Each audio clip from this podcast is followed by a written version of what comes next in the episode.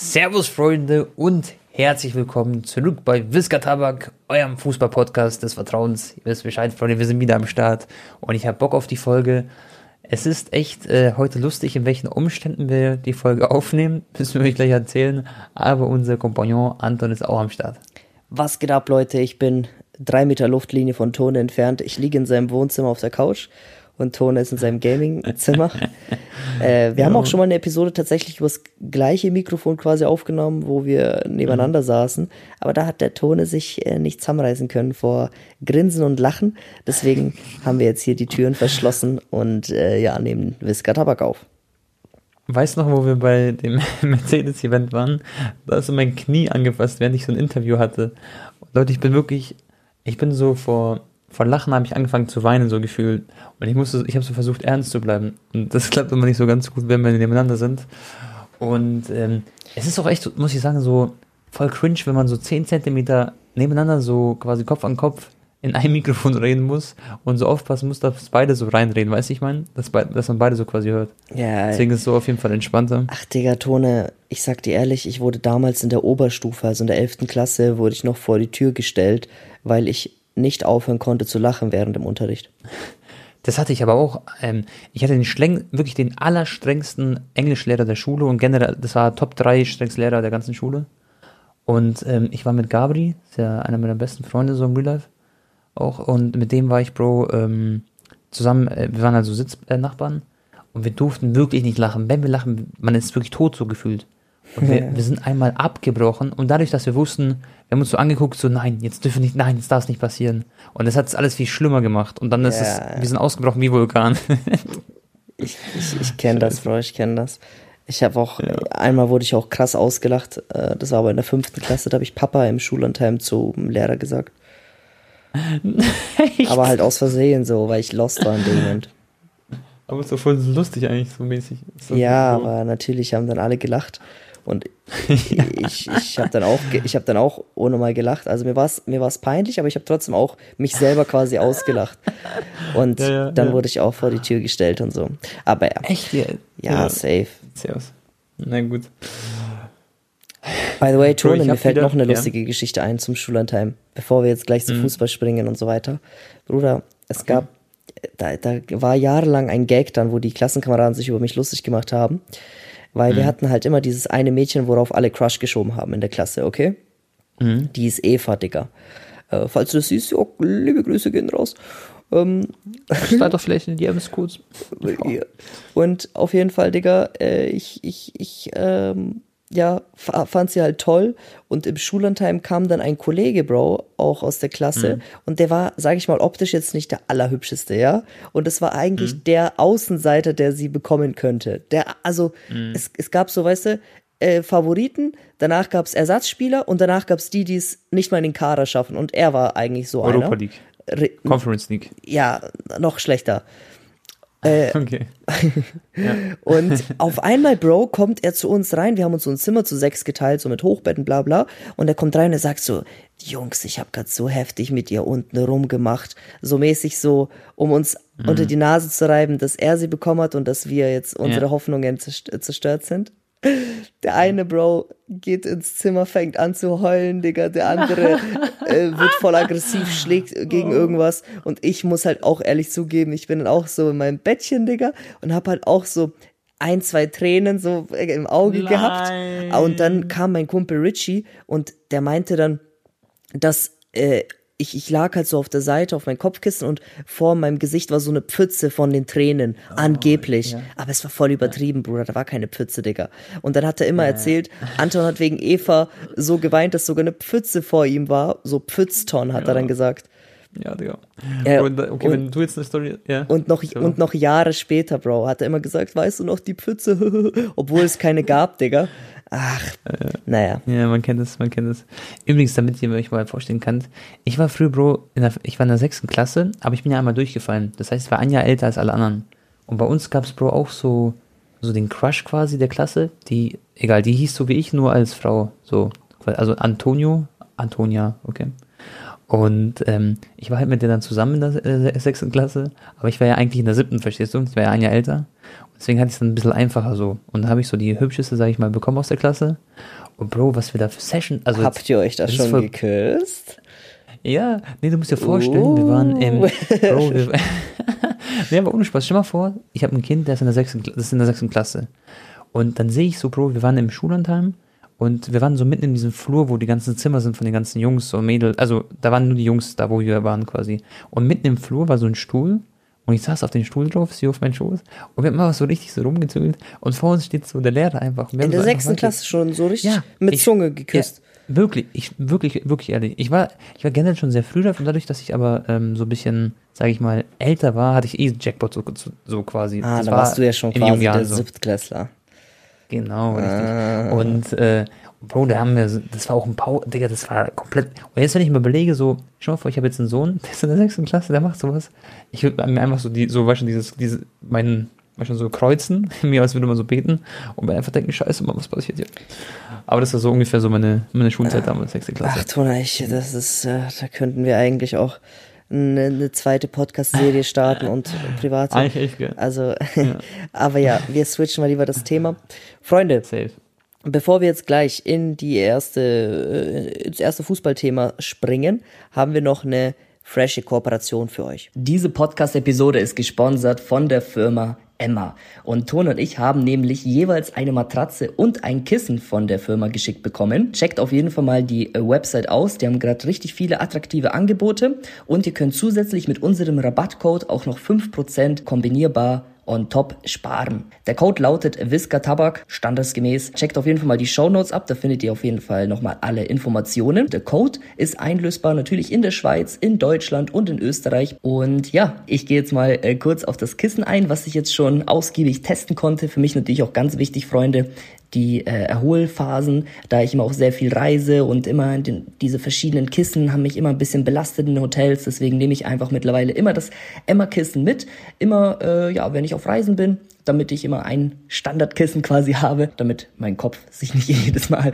umgewöhnen muss. Egal, ob ihr Seitenschläfer, Rückenschläfer oder Bauchschläfer seid, ihr könnt euch nämlich das Kissen individuell einstellen mit den entnehmbaren Schichten, könnt ihr die Kissenhöhe perfekt anpassen. Der Ton erzählt euch jetzt gleich noch etwas zu der Emma-Matratze, aber auf jeden Fall gibt's kostenlosen Versand und Abholung inklusive, 100 Nächte risikofrei Probeschlafen, 10 Jahre Garantie auf den Matratzenkern für alle gängigen Körper- und Schlaftypen und abnehmbare und waschbare Bezüge. So sieht's aus, Freunde. Wichtig und richtig. Und jetzt ist Tone dran. Buongiorno, Leute. Ich habe natürlich auch noch was zu sagen zur Emma-Matratze. Erstmal freue ich mich sehr über die Zusammenarbeit. Ich finde es immer sehr cool, wenn man, vor allem jetzt bei den Podcast-Episoden, mit Firmen zusammenarbeitet quasi, wo man selber sozusagen benutzt hat, die Produkte. Und ich kann euch nur eins sagen, dass ich schon länger, seitdem ich eben ausgezogen bin, seit 1,5 Jahren, benutze ich selber eine Emma-Matratze. Finde ich sehr, sehr geil. Und in meiner Familie ist es so, dass es genetisch leider so ein bisschen Rückenprobleme teilweise gibt. Und das hat die Emma-Matratze nicht komplett behoben, aber es geht meinem Rücken deutlich, deutlich besser.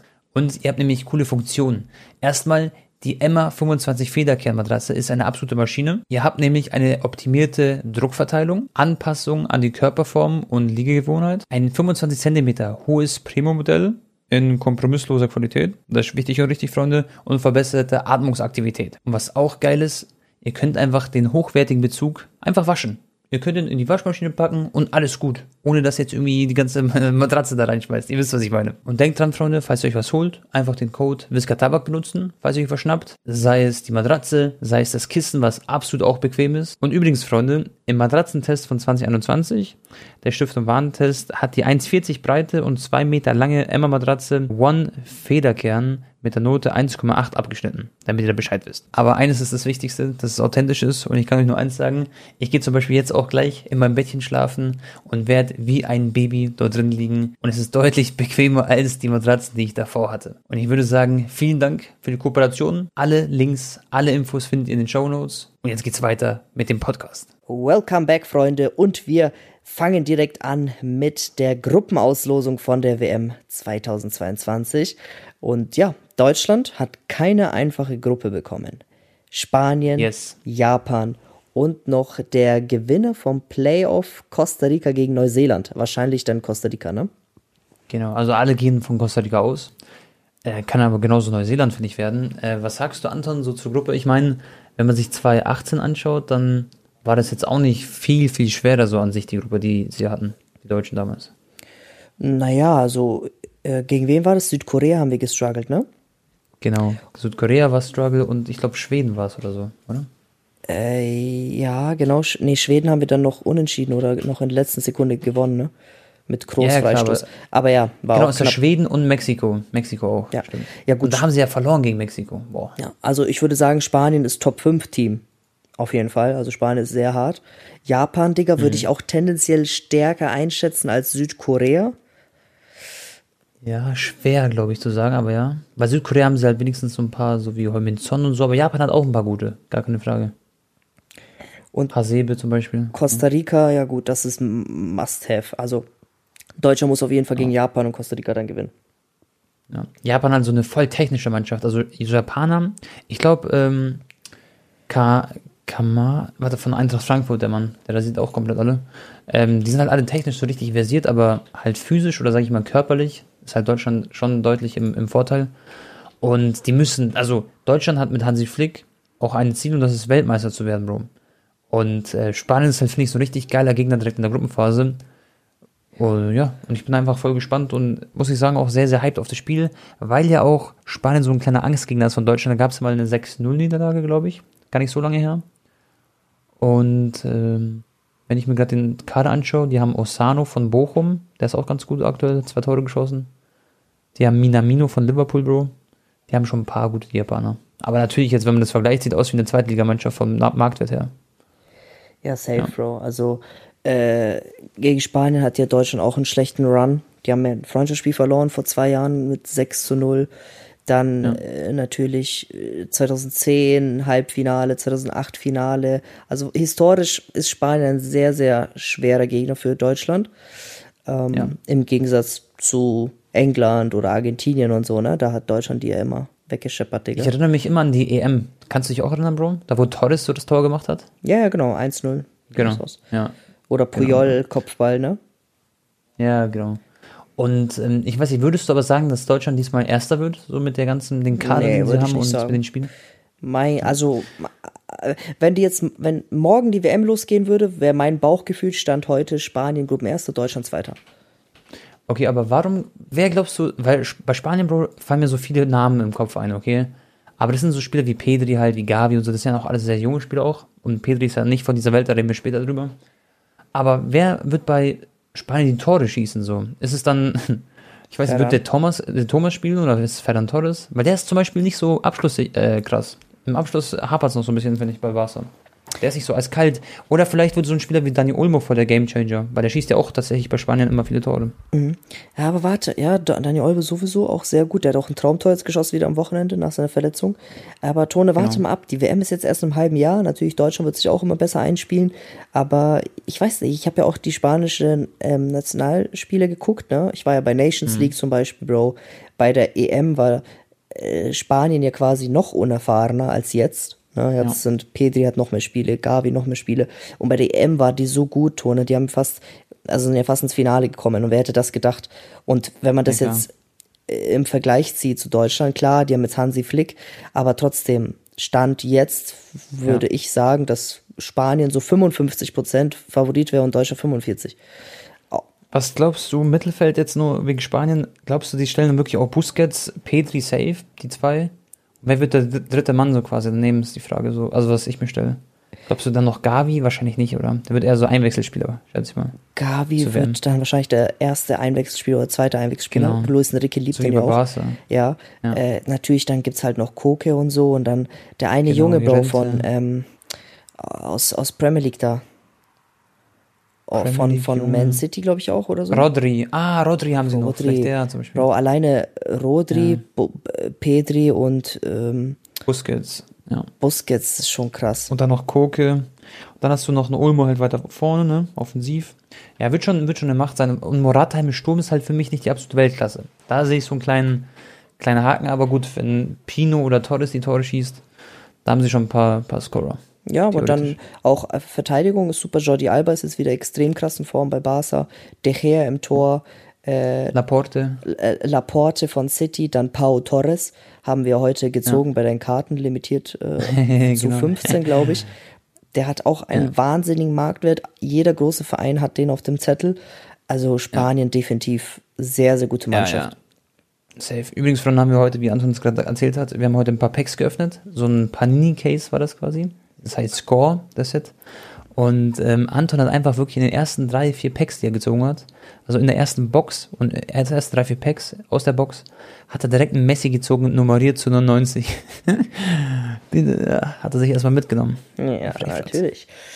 Ansonsten, Tone, Gruppe A, Katar, Senegal, Ecuador, Niederlande, keine schlechte Gruppe. Sagen wir einfach die zwei Mannschaften, genau, die weiterkommen, was du denkst, ja. Senegal und Niederlande, aber ich sag dir ehrlich, Ecuador ist auch ein unangenehmer Gegner. Die haben richtige Fighter im Team. Das habe ich jetzt auch letztens. Da kennst du dich ganz gut aus, genau, wegen den Argentinien-Spielen. Die haben jetzt letztens 1-1 gegen Argentinien gespielt und dadurch die Qualifikation fix gemacht. War aber zu Hause so bei 2000 Meter Höhe, wo die Luftdichte so ganz speziell ist, wo die Ecuadorianer dran gewohnt sind, weißt du, da tun sich alle mal sehr schwer. Die haben dann viel mehr rote Blutkörperchen und so, wenn man so hoch trainiert. Aber natürlich, also vor allem Senegal, Bro, wie krass das auch bitter ist für Ägypten mit Salah, ne? Afrika Cup gewonnen im Finale, plus noch da, da müssen wir eigentlich auch noch drüber reden, ne? Mit den Laserpointern und so, das war schon krass, Digga. Aber man muss auch sagen, zu den Laserpointern, Bro, das war halt genauso auch im Spiel, also Senegal wurde davor genauso von Laserpointern betroffen, weißt du? Das war einfach nur so eine quasi Revanche einfach, so ein Ausgleich. Deswegen gab es jetzt auch nicht so den großen Aufstand quasi. Ja, safe, deswegen gibt es ja auch keine Wiederholungen so, ne? Wahrscheinlich, aber trotzdem schon... Ist halt unsportlich, unfair. Was sagst du zu, also ich unterschreibe das übrigens, was du gesagt hast, mit Senegal und Niederlande. Ich könnte mir so vorstellen, dass Senegal Erster wird, sage ich dir ehrlich. Ich glaube sogar ohne Sport, ich würde ich auch sogar sagen, weil die Afrikasieger so, erstens. Zweitens, absolut geisteskrank geile Mannschaft so, coole Spieler, die sie haben. Und ganz ehrlich, Niederlande natürlich mit Frankie de Jong, der ist so Dreh- und Angelpunkt so im Team. Aber die haben auch andere Weltklasse-Spieler wie Van Dijk und Depay und so, aber die sind schon so schlagbar, finde ich. Also für mich ist Holland so eine Mannschaft, die kann natürlich als Überraschung so sehr, sehr, sehr weit kommen, aber die habe ich jetzt nicht so absolut oben auf dem Zettel. So. Weißt du, ich sag dir auch ehrlich, weißt du noch, wie krass Ghana damals gespielt hat? 2010 und so. Wie schwer das war. Ich glaube sogar 2014 hat Deutschland auch gegen die gespielt und dann war das richtig knapp. Nee, das war Algerien oder so. Özil-Zeit. Und Özil, ich kann mich erinnern, wo Özil gegen Ghana gespielt hat und auch, glaube ich, ein Tor gemacht hat. Ja, aber 2014 hatten wir auch ein sehr schweres Spiel gegen Algerien, glaube ich. Vor dem Game gegen Brasilien. Ja, Algerien war aber dann ein Achtelfinale oder so erst. Ja. Es kam dann K.O.-Phase. So Verlängerung ging es dann, ne? Ja. Genau. Okay. Dann gab es doch diese legendäre Szene mit Mertesacker, mit diesen Eisdingen oder was das war, nach dem Spiel. Da war richtig sauer. Ich weiß nicht mehr genau, was da war. Alright. Zweite Gruppe. England, USA, Iran und Playoff Europa. Das ist dann wahrscheinlich Ukraine oder was war das noch? War das nicht Polen? Nee. Polen ist ja schon qualifiziert. Lol. Es gibt ja noch das letzte Spiel, was nachgeholt wird. Was Ukraine muss noch spielen. Ukraine gegen, ich weiß gar nicht. Ich weiß auch nicht, Jungs, gerade. Ist auch egal. Auf jeden Fall England, USA, Iran, England Erster. Und ich denke dann sogar USA oder halt dann das Playoff-Team aus Europa. Also Iran wird dann nicht Erster werden oder Zweiter. Ich würde mich freuen für die Amerikaner, weil 2026 ist ja die WM in der USA. Ja. Und es wäre cool, wenn man so quasi die WM vor der richtigen WM für die, was ja sehr wichtig dann sein wird, dass man da schon mal so ein kleines Erfolgserlebnis hat und zumindest ins Achtelfinale kommt. Und da haben sie gute Chancen gegen Iran. Und egal, welche europäische Mannschaft noch ins Playoff kommt, die wird natürlich stark sein, aber die ist auch schlagbar so. Und dann denke ich, dass England generell eine relativ leichte Gruppe hat, finde ich, muss ich sagen. Wäre aber auch eine krasse Geschichte, also falls sich Ukraine qualifiziert für die WM, ne? Man weiß es nicht. Wenn die dann auch zum Beispiel richtig krass spielen bei der WM. Das wäre auch sehr emotional. Anton, weißt du, was mir gerade auffällt? Glaubst du, Gruppe A spielt im Achtelfinale gegen Gruppe B? Nee, aber das können wir gleich abchecken, Tone. Das steht ja schon alles fest. Die möglichen Turnierbaum Wege von Deutschland. Es ist nicht so, dass es Gruppe A gegen B, C, D. Ah, okay, weil theoretisch ist ja Deutschland zum Beispiel Gruppe E und Kroatien ist Gruppe F. Da würde ich jetzt, so theoretisch könnte es ja dann sein, dass man sagt, Erster aus Gruppe E gegen Zweiten aus Gruppe F und so, weißt du? Das wäre richtig belastend. Ich habe das schon gesehen, Tone, das können wir gleich sagen. Ja. Also, was passiert, wenn Deutschland Erster, Zweiter wird, welche Mannschaften theoretisch 7, 8 Gruppen. Das wäre interessant. Ja. Aber okay, dann mache ich Gruppe C, Bro. Jo. Da haben wir Argentinien, Saudi-Arabien, Mexiko, Polen. Für mich Polen, sehr geile Mannschaft, sehr geiles Team, was weit kommen kann. Mexiko, darf man nicht vergessen, Saudi-Arabien. Argentinien wird Erster, Polen Zweiter und genau, die kommen dann beide weiter. Ja. Was glaubst du bei D, Bro?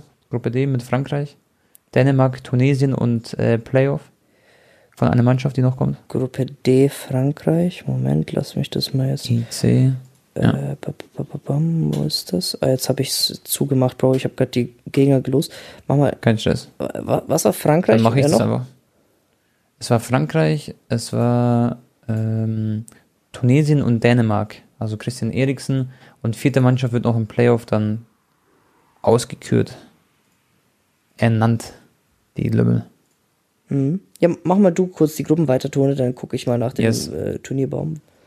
Ja, das wird interessant mit dem Turnierbaum. Auf jeden Fall, Leute. Eine steht fest. Frankreich wird, denke ich, Erster. Mbappé ist so in bestechender Form, finde ich. Das ist geisteskrank. Und generell Franzosen ist ja egal, welche WM oder welche EM man spielt. Man denkt immer diesen Favorit. Und dann scheitern sie irgendwie an der Schweiz oder so. Deswegen bin ich mal gespannt, wie weit sie kommen. Aber die werden Erster. Und ich glaube, dass Dänemark auch eine große Rolle spielen wird. Einfach auch Eriksen zuliebe alles auf den Rasen werfen. Und dann, wie gesagt, haben wir Gruppe E. Haben wir schon besprochen. Mit Spanien und Deutschland. Die kommen weiter. Ich denke, dass... wird Spanien oder Deutschland Erster? Anton sagt Spanien... Und ich werde einfach sagen, dass Deutschland Erster wird, weil die werden unentschieden spielen gegeneinander. Und dann wird aber Deutschland höher gegen Japan und gegen Costa Rica oder wem auch immer gewinnen. Ja, das wäre so mein Call. Und dann, Anton, interessiert mich gleich auch deine Meinung, muss ich sagen, weil wir haben Gruppe F mit Belgien, Kanada, Monaco und Kroatien. Wahrscheinlich Monaco. Marokko. Das Ding ist bei Marokko. Geile Gruppe. Die haben, genau, das erste ist echt eine coole Gruppe, finde ich, eine coole Nationalmannschaften. Du hast Hakimi, du hast Ziyech, der aber zurückgetreten ist, der spielt nicht mehr für Marokko. Du hast bei Kanada vorne im Sturm den David von Lille, 50 Millionen Marktwert, darf man nicht vergessen. Und bei Kanada gibt es noch Alfonso Davis. Genau. Und Belgien müssen wir nicht drüber reden, die sind auch jedes Mal Mitfavorit. Ich schaue mir mal kurz die Nationalmannschaft an, wobei ich Belgien, Bro, nicht mehr so stark finde, wie mal vor 2-3 Jahren, was die aktuelle Form angeht, weil schon mal Lukaku, also müssen wir nicht drüber reden, der wird dann wahrscheinlich wieder super in Form sein, aber Lukaku ist aktuell nicht in bestechender Form. Die haben übrigens auch nur einen Marktwert von 350 Millionen. Früher war das viel, viel höher.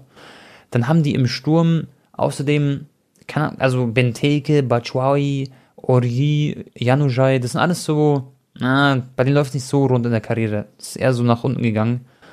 Dann Eden Hazard beispielsweise, Torgen Hazard, auch nicht mehr so das Gelbe vom Ei. Das gilt für beide.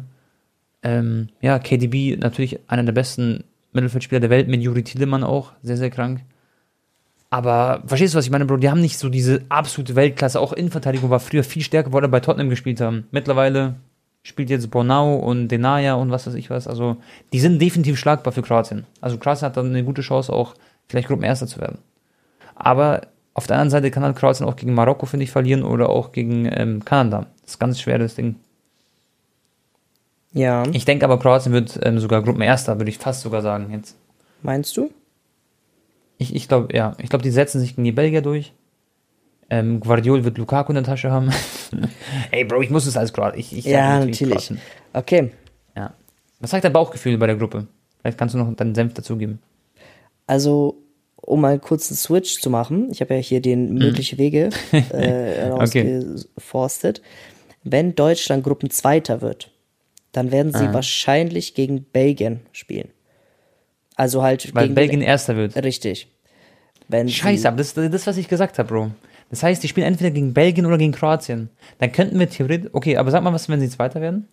Nee, das ist als Gruppenzweiter. Das war schon. Achso. Okay, und wenn sie Erster wären? Wenn sie Erster, dann würden sie wahrscheinlich auf Kroatien treffen, also je nachdem. Also das heißt, Kroatien würde Deutschland aus dem Weg gehen, wenn sie Zweiter werden. Aber schon mal, wenn Erster meine ich, Erster, sorry. Ja, also mal, wenn Kroatien Erster wird, dann spielen sie gegen den Zweiten aus Gruppe E, oder? Also quasi gegen Spanien oder Deutschland. Oh, stimmt, hast recht, also beides ist schwierig, ne? Absolut, das heißt, Alter, das wird ja für Kroatien dieses andere belastend, sagen wir, wenn die weiterkommen. Du spielst entweder gegen Spanien oder gegen Deutschland. Gegen Spanien hat Kroatien bei der Europameisterschaft vor kurzem erst gespielt, im Viertelfinale. Sang- und klanglos, leider in der Verlängerung, glaube ich, verloren. Boah, das war ein krasses Spiel, da waren so viele Tore in der Verlängerung, ne? Ja, genau. Da sind sehr viele Tore gefallen, das war ein Auf und Ab, das war ein richtig geiles Ding. Am Ende hat aber Spanien dann gewonnen. Und gegen Deutschland gab es damals in der EM, Anton, das ist schon so lange her, da hat Schweinsteiger eine rote Karte bekommen, Ivica Olic Tor gemacht und, lass mich nicht lügen, wer hat das zweite Tor gemacht? Ivica Olic und ich weiß nicht mehr. Auf jeden Fall hat Kroatien 2-1 gewonnen gegen Deutschland damals. Okay. Das war das letzte Pflichtspiel von den Zweien. Ja, so oder so haben wir dann direkt einen Kracher im Achtelfinale. Voll geil. Gegen Belgien oder gegen Kroatien. Viertelfinale, falls Deutschland dann da weiterkommt. Mhm. Dann wäre, das steht, dann, selbst als Gruppenzweiter wäre bei einem Cup gegen Belgien das Viertelfinale wohl machbar. Ne? Mhm. Uruguay als Gruppensieger oder die Schweiz, Gruppenzweiter hinter Brasilien, wären eher machbar für ein gutes DFB-Team. Spielt Deutschland als Gruppensieger sogar den Turnierzweig über Achtelfinalgegner Kroatien, würde im Viertelfinale mit Brasilien oder Portugal auch schon ein äußerst prominenter Gegner warten. Das heißt, entweder spielen wir dann höchstwahrscheinlich gegen Uruguay oder Schweiz im Viertelfinale, oder, falls wir Erste werden in der Gruppe, dann würde direkt schon Brasilien oder Portugal winken im Viertelfinale. Heftig. Das heißt auf der anderen Seite wieder, dass Brasilien gegen Portugal eventuell dann aufeinandertreffen, theoretisch. Muss man dann gucken. Oder wie auch immer. Ja, genau. Ja. Und danach schauen, geht es im Halbfinale. Mhm. Da steht, da würde dann wohl schon, wenn Deutschland nur Gruppenzweiter wird, okay, dann drohen im Halbfinale bereits England oder Frankreich. Okay, ja. Krass. Schafft Deutschland es aber als Gruppensieger, Kroatien, Brasilien rauszuhauen auf dem Weg ins Halbfinale, dann würde Niederlande oder Argentinien wahrscheinlich warten im Halbfinale. Ein bisschen einfacher. Das ist aber echt, mir fällt gerade auf, das ist echt ein kleiner Traum für mich. Ich wollte schon immer mal wieder, dass Kroatien gegen Deutschland mal irgendwann spielt und jetzt könnte es theoretisch passieren, aber davor muss man die Gruppenphase bezwingen. Und aber es klingt echt, Bro, nach einer coolen WM bis jetzt, gell, von den Namen und so, gell? Also richtig krass. Also das kommt jetzt ganz drauf an, ne? Als Gruppenzweiter wäre im Endspiel ein Wiedersehen mit Spanien, den Niederlanden, Argentinien oder Brasilien möglich. Es kommt alles, also sowieso, ne, klar. Aber ja. Deutschland hätte, sag ich mal, stell dir mal vor, die spielen jetzt gegen, im Achtelfinale gegen Belgien, okay? Und danach spielen sie eventuell gegen die Schweiz oder Uruguay im Viertelfinale. Dann wäre, sag ich mal, entspannt. Da vermeintlich entspannt. Ja, also einmal Belgien schlagen und dann bist du schon quasi im Halbfinale. Theoretisch, ja. Aber man weiß aus der Vergangenheit, dass auch man gegen Schweiz zum Beispiel rausfliegen kann, gegen Frankreich. Ich meine, die haben Frankreich rausgehauen, ne? Genau, ja. Gegen Frankreich haben sie gewonnen. Und Uruguay zum Beispiel mit Araujo, ja, könnte auch unangenehm werden ein bisschen. Mit den ganzen Spielern, die sie haben. Aber die waren schon sehr, sehr unkonstant und echt nicht gut in der WM-Quali. Darf man auch nicht vergessen. Ja, safe. Was sagst du, Bro, zu Gruppe 11 dann? Kroatien, Belgien, wer wird, oder Kanada, Marokko? Glaubst du, vielleicht Marokko schafft sogar so eine Überraschung? Oder Alphonso Davies, der hat ja geweint vor Freude. Ja. Dass er dabei ist? Digga, also mich würde es auch nicht wundern, wenn auf einmal Kanada Zweiter wird, ne? Also, you never know. Ja, safe. Oh, das wäre aber, mal gucken. Ja, das hype mich gerade noch ein bisschen mehr auf die WM. Gruppe G, Brasilien, Serbien, Schweiz, Kamerun, finde ich auch eine sehr, sehr starke. Das ist eigentlich die stärkste Gruppe, glaube ich. Die sag ich mal, spannendste Gruppe, weil da gibt es keinen zweiten, der irgendwie deutlich besser ist als der dritte oder so, wie zum Beispiel den anderen. Das ist viel, viel spannender. Mhm. Was denkst du, Anton? Ja, Kamerun ist schon auch immer. Kamerun, der vermisse ich irgendwie immer ein bisschen so Eto'o. Ja, Kamerun, ja, safe, fühle ich. Aber Eto'o ist ja auch so ein bisschen, er ist ja noch mal bei Kamerun dabei sozusagen. Nicht als Spieler, aber da im Team von Kamerun quasi. Ja. Also und dem auch einen coolen Trainer. Mhm. Kann man sagen, Tone, ich glaube, das wird trotz all dem, ne, wo die WM gespielt wird und dass es auch im Winter ist und so, irgendwie freue ich mich trotzdem schon drauf so. Voll. Ich muss auch ehrlich sagen, klar, Leute, man darf das an sich nicht, und also ihr wisst, was ich meine mit Katar und so, das ist natürlich nicht so cool, aber ich freue mich einfach auf die WM, dass diese ganzen Fußballmannschaften, die ganzen Länder so zusammenkommen und das ist einfach so dann, ja, einfach ein schönes Fußballfest wird sozusagen, was den Fußball angeht. Also richtig, nichts falsch verstehen. Ja, klar, logisch. Genau. Ja, wenn wir jetzt zum Beispiel Halbfinale Deutschland gegen Brasilien wieder haben oder so, Digga, ist halt natürlich was anderes als jetzt hier diese Nations League-Spiele oder Freundschaftsspiele und so, ne? Ist einfach mal wieder ein bisschen. Aber was halt auch ein bisschen blöd sein wird, Tone, ne? Ist, dass die Spiele halt um 11 Uhr morgens sein werden, ne? Zu deutscher Zeit. Das wird vom Feeling komisch und dass man wahrscheinlich dann Glühwein trinkt. Wobei, nee, Dezember muss man auch ehrlich sein, Leute, in Deutschland, da war nicht mal Schnee in Deutschland. Ich glaube, es ging erst so ab Januar, Februar gefühlt los. Also, das ist ja auch nicht mehr so wie früher, dass du zu Weihnachten oder so Schnee hast. Das ist ja nie passiert. Aber viele Spiele werden ja auch da, also da sind ja keine Ferien. Die WM fängt an Mitte November bis 18. Dezember. Das ist genau die Zeit vor den Weihnachtsferien. Das heißt, Bro, voll viele Spiele können dann die Kids gar nicht anschauen in der Schule. Ja, und was auch krass ist, vor der Weihnachtsferien oder vor der Weihnachtszeit müssen auch viele Firmen viel arbeiten, so, weil danach sind Ferien. Das heißt, dann kommt auch diese wichtige Weihnachtszeit, wo die Firmen viel Geld machen. Sprich, das wird schon krass, aber ich freue mich halt auf der anderen Seite, weil FIFA ist zur Weihnachtszeit halt absolut am Durchdrehen und dann ist auch noch die WM am Start so. Und für mich wird es dann eine sehr, sehr coole Zeit, so sag ich mal. Ich weiß es gar nicht, Tone, wie ist das denn? Weil vor der WM müssen doch die Spieler schon bereits so ins Trainingslager und schon mal 2-3 Wochen sich vorbereiten und so. Das heißt, stimmt, wenn die WM Mitte November anfängt, als ob dann schon Mitte Oktober die komplette Saison in Europa pausiert wird oder allgemein auf der Welt. Ja, es muss die Champions League pausiert, es muss alles so pausiert werden und verschoben werden. Das heißt, wird nächstes Jahr, also die kommende Saison wird eine sehr unübliche Saison, weil halt alles sich nach der WM so ein bisschen richten muss wahrscheinlich. Aber fangen die dann, also wird die Saison dann länger gehen nächstes Jahr? Also dann ist dann Champions League Finale nicht Ende Mai, sondern Ende oder Mitte Juli wahrscheinlich. Genau, weil dann ja im Sommer kein Turnier sozusagen, keine EM, kein WM und so. Und dann werden sie es wahrscheinlich, also so schätze ich mal, nach hinten verschieben, weil sonst wäre die Belastung auch viel zu hoch und viel zu verletzungsgefährdend und so. Aber wenn man jetzt, sie müssen ja dann die Sommerpause wiederum verkürzen, damit sie wieder in den normalen Rhythmus kommen. Checkst du? Das wäre voll madig für die ganzen Fußballer, weil dann haben sie viel weniger Zeit, sich zu regenerieren eigentlich im Sommer, um ein bisschen mit der Familie zu sein. Da bin ich gespannt. Ich kann mir nicht vorstellen, dass es dann... Vielleicht verlängern sie das dann trotzdem, Anton. Ich weiß nicht. Naja. Das wäre schon ein bisschen madig sonst. Ja, die können ja dann nicht wegen einer WM auf einmal die nächsten 30 Jahre weiter verlängert alles machen. Ja. Naja. Lass uns überraschen. Wir werden, Leute, in den nächsten Podcast auch immer wieder mal ein bisschen über die WM noch reden. Lass zum nächsten Thema gehen, Anton. Es gab einen 12. Mann beim Spiel FC Bayern München gegen Freiburg, also sogar in Freiburg, auswärts gespielt, die Bayern. Und Freiburg hat heute, Bro, ganz frisch Einspruch eingelegt. Die sehen da einen Regelverstoß, sie fühlen sich wie die bösen Jungs, die das melden müssen. Sie haben es aber getan im Endeffekt.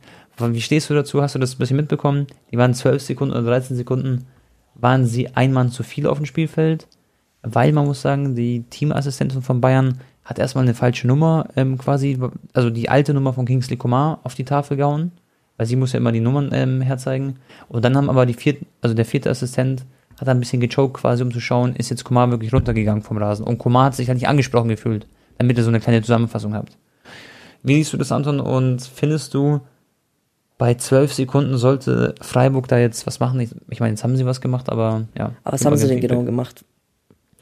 Die haben halt Einspruch eingelegt, dass es halt nicht regelkonform war und sie wollen jetzt sozusagen halt ein Spiel annullieren oder halt ein Wiederholungsspiel oder so ein Schmarrn halt, keine Ahnung. Ja, oder den Bayern 3 Punkte aberkennen. Das ist dann Schwachsinn. Genau. Habe ich aber auch damit nicht gerechnet. Ich dachte, die werden safe nicht dagegen jetzt Einspruch einlegen. Hätte ich auch gedacht, so, weil erstens ist in 12 Sekunden halt rein gar nichts passiert so. Es war 3-1, 85. Minute oder so, oder? Ja, irgendwie sowas und Das hat einfach nichts am Spiel geändert. Es sind ja 12 Sekunden, wo nichts passiert ist. Wäre jetzt in der Zeit, wo ein 12. Mann ist, kann irgendwas Wichtiges, Ausschlaggebendes passiert, dann würde ich sagen, hey Alter, safe. Das ist Regelverstoß, das geht nicht.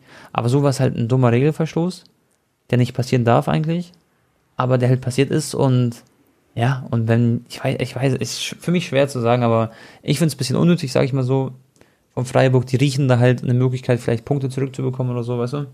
Und dann verstehe ich die theoretisch auch, dass man es versucht wenigstens, aber ja, ist halt ein bisschen relativ unnötig so, in meinen Augen. Nee, ach Digga, wie oft gibt's doch so Situationen, wo mal der Ball nicht rausgespielt wird, weil der Spieler verletzt am Boden liegt und da ist genau. Dann der Vorteil, weißt du, ist, ja. Keine Ahnung. Ich bin also gespannt, wie sie entscheiden werden. Ja, also ich bin sehr, sehr gespannt, ja, was da für eine Entscheidung getroffen wird. Ich denke, es wird keine großen Konsequenzen haben. Also ich kann es mir nicht vorstellen. Wenn, dann ist es schon lächerlich. Ich kann mir vorstellen, dass halt zum Beispiel irgendwie ein Spieler gesperrt wird. Aber nicht. Ich kann mir nicht vorstellen, dass da Wiederholung oder Punkteabzug oder so ein Kack. Ja. Ja, vielleicht der Spieler, der es nicht gecheckt hat, Komar oder so, dass ein Spiel gesperrt wird oder so, ja. Kann passieren, ich bin gespannt, Leute. Wir werden es sehen. Dann Anton, ich habe natürlich die Community wieder gefragt, ja, wie es mit den Themen aussieht. Einer, der liebe... Ich glaube, Antonio war es. Antonio Olic, mein Cousin. Weil ich denke immer, entweder Luca oder Antonio hat mir geschrieben. Liebe Grüße an die zwei. MNM treffen beide in einem Spiel. Also Messi, Neymar, Mbappé. Alle haben getroffen, 5-1 gewonnen. Das war das erste Mal, dass alle in einem Spiel treffen, Bro. Mhm. Ja, ich muss ehrlich sagen, Tone, du kennst mich ja, ich gucke eigentlich immer jedes Spiel von Messi. Ob Argentinien, ob PSG, ob alles. Aber aktuell, jetzt vor allem nach dem Aus gegen Real, ist mir komplett die Freude vergangen. Also ich habe die PSG-Spiele gar nicht mehr geguckt. Ich habe nur noch die Highlights angeschaut. Es ist halt einfach so langweilig, Bro. Und die haben da trotzdem... Du merkst auch nicht diese Liebe, gell? Diese Funkel, ja, oder? Ja, null, Digga. Die freuen sich auch nicht richtig bei den Toren. Die klatschen da kurz einmal ab. Messi, sein Tor war ganz cool, so unter die Latte, der hat auch 1-2 geile Aktionen gehabt, sah wieder ein bisschen frisch aus, aber ja, Digga, es ist durch, ich meine, der kann sich auch über den Ligue A-Titel 0 freuen, deswegen ist er nicht zu Paris gegangen und irgendwie ist das so, weiß ich nicht, es kommt mir so vor, die spielen gerade nur noch wegen Marketing, dass die halt einfach zu dritt noch ein paar Spiele machen, solange Mbappé noch bei Paris ist. Genau, ja, also die Liga ist eh durch, was ich ja wieder interessant fand, ich habe ja gerade gelesen, dass Mbappé die Kapitänsbinde jetzt nochmal geboten wird, Freunde. Dass einfach, ja, also die versuchen wirklich alles sozusagen, dass er noch seinen Vertrag verlängert bei Paris. Und jetzt gehen sie schon so weit und sagen, hey, Cousin, du bist Kapitän. So das letzte Mittel, was man noch hat, so quasi. Aber das ist ja... Ach, ich habe schon alles gelesen. Kapitän, 60 Millionen Nettogehalt, Kapitänsbinde, plus irgendwelche Special Katar-Deals noch. Also... Man kann es ja übertreiben. Jetzt, wie soll denn das aussehen, Bro? Auf einmal ist Mbappé Kapitän vor Marquinhos und Kapitän von Messi. Ja, man. Das geht. Von so richtig erfahrenen Marquinhos, der halt einfach so das Sagen hat und ja, genau, Lionel Messi und die anderen Spieler, die noch da sind. Ist einfach Quatsch, so ist wirklich, also. Und Mbappé hat so ein bisschen, er hat sich ein wenig gebessert, würde ich sagen, letzte Monate, man hat schon länger jetzt nichts mehr so gesehen, aber der hat schon ja auch so Züge von der Diva, ne, auch in Vergangenheit gehabt und den sehe ich jetzt da nicht als Kapitän, Bro. Zumindest aktuell nicht. Nee, noch ist er mental, würde ich auch, also natürlich ist er eine absolute Maschine, das ist nicht falsch verstehen, aber er ist so das, was du gemeint hast, so eine Diva im Sinne von, wenn es nicht läuft, dann lässt er den Kopf mal so ein bisschen hängen und er hängt dann wirklich und trabt dann so ein bisschen mal kurz, ein paar Minuten. Und das ist halt nicht so eine Art von, sag ich mal, einer richtigen, aber das ist jetzt egal, ob er Kapitän das Potenzial dazu hat, Kapitän zu sein, sondern einfach der Fakt, dass sie ihm jetzt eine Kapitänsbinde geben wollen, ist halt schon auch irgendwie lustig, weil das so aber die letzte Instanz ist und ihn juckt das 0,0, glaube ich, Bro, ob Kapitän oder nicht. Das juckt ihn wirklich null, das ist safe. Dann, Bro, von französischer Liga, die ja nicht so spannend ist, lass mal in die Serie A gehen, Anton. Und da muss ich dir jetzt ein paar Geschichten erzählen. Und nicht aus dem Poranagan, sondern wichtige Geschichten. Also, es gab geisteskrank geilen Spieltag. AC Mailand hat 0-0 gespielt gegen Bologna. Das heißt, Milan, Bro, lässt im Meisterschaftsrennen 2 Punkte liegen, okay? Mhm. Dann haben wir Inter Mailand im absolut krassen Spiel gegen Juventus Turin. Also, was heißt krass? Das war ein sehr träges Spiel, sehr schwieriges Spiel, sehr viele Fouls und Verletzungen, was weiß ich was. aber gewinnt Inter Mailand mit 1-0 durch einen Elfmeter. Das heißt, wichtige 3 Points. Und Inter hat ja davor immer Punkte liegen lassen und dagegen hat halt Juventus und AC Mailand alle haben gepunktet. Und dann gab es noch Napoli in Atalanta und sie haben auswärts 3-1 gewonnen. Und wenn man sich jetzt die Tabelle anschaut, Bro, das ist echt so spannend, Leute. Ich schwör's euch wirklich, Scudetto, ihr müsst das verfolgen, Leute. Es ist der 31. Spieltag gewesen. Es sind 20 Mannschaften, was ist 19 mal 2? 38. Das heißt, 7 Spieltage kommen noch, Inter Mailand ein Spiel weniger. Wenn Inter Mailand das, was sie aufholen müssen, das Spiel gewinnen, dann haben sie 66 Punkte. Napoli hat 66 Punkte, AC hat 67 Punkte, Anton. Dadurch, dass Juventus jetzt verloren hat, sind sie jetzt so ein bisschen nochmal mehr abgeschlagen, als sie davor schon waren. Das heißt, Juventus würde ich jetzt langsam ausklammern. So. Mhm. Und was wird das für ein heftiger Dreikampf? Es ist im Prinzip ein Punkt zwischen 3 Vereinen. Und das ist einfach, finde ich, so, das ist, es gibt keine Liga, wo es so spannend ist, in den Top 5 Ligen sozusagen. So klar, Liverpool, City wird auch cool und so, aber ja, das ist schon nochmal ein anderes Niveau. Ja, also man, ich würde wirklich sagen 33%. Also es ist wirklich, man kann es nicht sagen, wer gewinnen wird. Voll, und wenn ich mir gerade das Spiel anschaue, die alle noch kommen, ich schau mal kurz, ob die so ein direktes Duell noch haben. So was wie Inter gegen AC war ja schon, glaube ich. Vielleicht Inter gegen Napoli. Die müssen, nee, krass, die spielen alle nicht mehr gegeneinander. Ja. Das ist echt, das wird so verrückt. Also alle haben es, alle müssen selber jetzt performen und einfach Gas geben. Aber da werden wir euch auch auf dem Laufenden halten. Das wird ein krasser Endspurt sein. Ich würde es aber irgendwie AC Mailand oder Neapel, würde ich mich schon freuen, wenn die es schaffen. Ja, fühle ich, was du meinst. Weil letztes Jahr hat der Inter gewonnen und dann, ja, wäre das eigentlich cool für AC Mailand, finde ich vor allem, wenn die es packen würden. Und ich weiß auch, dass viele, die den Podcast hören, auch Napoli-Fans sind. Und die haben auch eine geile Truppe, so. Eine coole Mannschaft mit einem schönen, großen Maradona auf dem Trikot, so mit dem sie letztens gespielt haben. Ich war ja da jetzt auch schon zweimal, ne, im Stadion bei denen. Das stimmt, ist, ja. Die haben heftige Fans, Bro. Geil, coole Stadt, so, die verehren den Fußball. Ja. Weißt du, was krass ist, Anton? Ja. Wir sind bei 40 Minuten Aufnahme, oder ein bisschen weniger. Wir haben noch nicht über Barca geredet. Was ist da los, Bro? Oha, das ist echt wahr. Aber ich möchte auch noch nicht über die reden. Ich möchte noch auf Liverpool gegen Manchester City. Ja, Mann. Ja, das ist geil. Ich spiele ja auch schon am Sonntag, Digga. Wie geil ist das bitte? Ich schau mir kurz die Tabelle an. Ja. Das ist heftig. Das kann die Premier League entscheiden. Es ist einfach so, dass City ein Punkt vor Liverpool ist. Ja. Einen Punkt, Freunde. Und ich schau mal kurz Tordifferenz. Okay. Das ist auf Liverpool-Seite. Crazy. Und dann haben wir das Spiel Liverpool gegen City, spielen am Sonntag um 17:30 Uhr. Das in Manchester. Mhm. Genau. Das wird heftig, Anton. Boah. Also wenn das Anfield Road gewesen wäre, hätte ich vielleicht sogar überlegt, dahin zu fliegen, weil ich ja noch nie einen Anfield Road Vlog gemacht habe. Aber ja, Manchester City habe ich ja jetzt schon, war ich jetzt zweimal in letzter Zeit. Ansonsten werde ich dann wahrscheinlich Halbfinale Liverpool gegen Bayern gehen oder so, ne? Anfield Road, das kommt dann noch diese Saison. Ja, Tone, also ich habe heute auch schon Instagram-Bild hochgeladen mit meinen Predictions für die Champions League, können wir auch noch gleich kurz drüber quatschen. Und ich habe, mein aktuelles Bauchgefühl sagt, Liverpool wird die Champions League gewinnen. Was? Wirklich? Ja.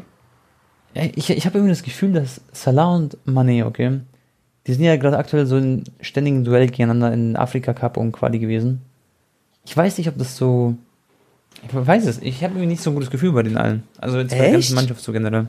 Irgendwie nicht, obwohl sie gut performen, das macht eigentlich keinen Sinn. Aber die werden definitiv jetzt halt gegen Benfica weiterkommen und dann wird es halt spannend gegen Bayern, aber... Aber schau mal, du versuchst ja immer das alles zu visualisieren, du schließt die Augen und stellst dir vor, was wird am nächsten Tag in der Zeitung stehen, im Fernsehen. Genau. Und wenn ich meine Augen schließe, dann sehe ich irgendwie Klopp, wie er dieses Duell gegen Guardiola so entscheidet, so voll am Schreien ist. Mhm. Ich weiß, ich... Und auch, sagen, wenn ich jetzt mir vorstelle, Halbfinale gegen Bayern, ne? Ja. Irgendwie glaube ich, dass das dann, ich weiß es nicht. Ich sehe Pep, Bro, in der Champions League zu gewinnen irgendwie. Obwohl ich aber will, dass Bayern gewinnt. Deswegen meine Prediction ist auch Bayern. Aber wenn ich jetzt die Augen zumache und so überlege, okay, wer wird... Für mich macht es am meisten Sinn, dass Pep jetzt endlich seine Champions League Trophäe holt, die er sich auch wirklich verdient hat an sich. Aber das hätte es letztes Jahr schon am meisten Sinn gemacht. Genau, aber schau mal, es passt perfekt in die Geschichte. Letztes Jahr Zweiter geworden in der Champions League, gegen Chelsea verloren. Und jetzt gewinnst du dann eventuell, dann, ich weiß nicht, gegen wen sie spielen können, gegen Bayern oder so, ich weiß nicht, im Finale oder Halbfinale. Und dann passt es so ganz gut irgendwie so, dieses Bild so, fände ich. Obwohl sie ja, die haben ja nicht mal einen Stürmer so gefühlt. Es ist also, aber City ist halt eine wilde Mannschaft. Ja, also ich sag dir ehrlich, natürlich, Manchester City gegen Bayern wäre auch ein unfassbar schönes Champions-League-Finale. Ich bin kein Sympathisant, Leute, von Liverpool, ne? Das ist jetzt nur mein Bauchgefühl. Mhm. Ich bin auch, erstmal jetzt für Chelsea im Viertelfinale. Safe. Damit die Real raushauen. Ach so. Oh, da bin ich nicht für Chelsea. Und ich bin auch für Bayern. Oh. Ja. Ja, da können wir gleich drüber reden eigentlich. Wollen wir eigentlich gleich, also ich meine, Premier League wird spannend, Leute. Ihr habt es gerade mitbekommen. Übrigens Props an Conte mit Tottenham. Die holen jetzt auch gerade 3 Spiele in Folge. Und Manchester United hat gefettfingert. Aber Arsenal hat auch verloren. Das heißt, da ist noch eine theoretische Möglichkeit für Manchester oder für West Ham auf einen Europa League Platz, Champions League Platz zu kommen. Genau. Aber ja, es wird sehr, sehr, sehr, sehr United schwer. Ist noch nicht endgültig im Loch, aber es sieht trotzdem nicht gut aus. Und ja, vor allem, weil Tottenham so gut performt. Ja, und die Wahrscheinlichkeit ist auch gerade höher, dass sie wirklich nicht in der Champions League spielen werden. Ja, und Chelsea, komischerweise auch 4-1 verloren übrigens. Also, und das von einem wichtigen Spiel gegen Real Madrid. Deswegen, mein Bauchgefühl sagt auch, das ist das, was ich meinte, dass Real Madrid gegen Chelsea weiterkommt. Da können wir eigentlich gleich weitermachen mit der Champions League, Bro. Aber Tone, weißt du warum? Ich habe vorhin die Highlights angeschaut, während du FIFA aufgenommen hast, von dem Spiel. Mhm. Ich denke mir so, klar, die sind auch mit klasse Aufstellung, haben da gespielt gegen Brentford. Übrigens Eriksen auch wieder ein Tor gemacht, richtig cool. Geil. Aber Digga, bei denen geht's ja um nichts mehr in der Premier League. Die werden sowieso Dritter, Vierter, wie auch immer, safe. Um den Titel können sie nicht mehr kämpfen. Und dann ist es einfach auch von der Psyche und so nicht das Gleiche, in diese Spiele reinzugehen. Und Premier League ist nun mal hart. Da kann auch einfach mal ein Mittelklasseverein wie Brentford auch mal gewinnen. Ja. Und davor hatten sie 14 Spiele ungeschlagen, wettbewerbsübergreifend. Also ich denke schon, gegen Real werden sie da den Schalter wieder umlegen. Aber was ich schon als Problem sehe, schon mal das von der Länderspielpause. Ich habe mal den Kalender gesehen von April von Chelsea. Das ist Wahnsinn, gehen sie alle spielen noch, jetzt im April. Und erstes Spiel war jetzt eben das, was sie verloren haben. Und das zweite Spiel ist halt direkt dann gegen Real Madrid. Und danach geht es Schlag auf Schlag weiter so. Und da darfst du eigentlich jetzt nicht so einen großen Ausrutscher erlauben, weil die haben ja 4 Tore kassiert. Chelsea ist keine Mannschaft, die 4 Tore kassiert eigentlich so. Und das ist halt schon mal... Das war aber so Unkonzentriertheiten. So hast du die Tore gesehen? So hier von Mondi, so ein schlechter Pass dann und dann rutscht er durch. Rüdiger hat auch irgendwie so ein paar komische Sachen gebracht. Es gab auch viel Trubel rund um den Verein, ne, wegen den Sanktionen und hier... Das tut dann an nicht so gut halt gerade. Ja, die können auch keinen neuen Vertrag anbieten, zum Beispiel Rüdiger. Die dürfen ja mit den Spielern aktuell nicht verhandeln, nicht verlängern. Das schlägt, also ich denke jetzt ein paar Tage Ruhe und dann gegen Real werden sie schon besser spielen. Ist ja genau das gleiche auch mit Haaland, Tone. Vor seiner Verletzung, ich glaube 21 Spiele, 23 Tore und jetzt, seitdem er zurück ist, 4 Spiele, 0 Tore und viel weniger Zweikämpfe gewonnen, nur 20% plus 0,3 Großchancen nur pro Spiel. Davor waren es irgendwie 1,8 im Schnitt. Also, Haaland auch gerade Digga, der kann ja gar nicht chillen, auch im privaten Umfeld. Es dreht sich alles nur um seine Wechsel und hier und da. Und das ist schon wichtig, Digga, dass man sich auf Fußball konzentrieren kann. Ja klar, deswegen ist auch, ich sag ehrlich, so, deswegen hat doch Dortmund gegen Leipzig, glaube ich, verloren. Also Haaland ist ja schon Mitgrund, also jetzt nicht nur der Grund, aber das Ganze drumherum, halt, safe. Genau, ja. Leipzig ist gerade voll so eine gefestigte Mannschaft, die richtig Hunger haben auf auch die Europa League, die wollen da richtig weit kommen, habe ich da so das Gefühl. Und auch in der Bundesliga richtig überzeugen.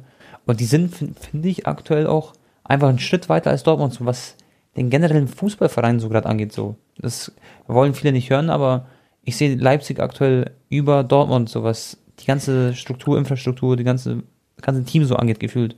Wenn jetzt Haaland wegfällt, dann müssen sie auch erstmal schauen, wie sie den kompensieren. Und also hat Leipzig das krass aufgestellt. Ich gebe dir da vollkommen recht, Bro. Ich meine, Dortmund hat sich blamiert in der Europa League. Leipzig, die hatten Freilos, ne? Die hatten einen Freilos und sind jetzt halt gegen Atalanta Bergamo am Start. Genau.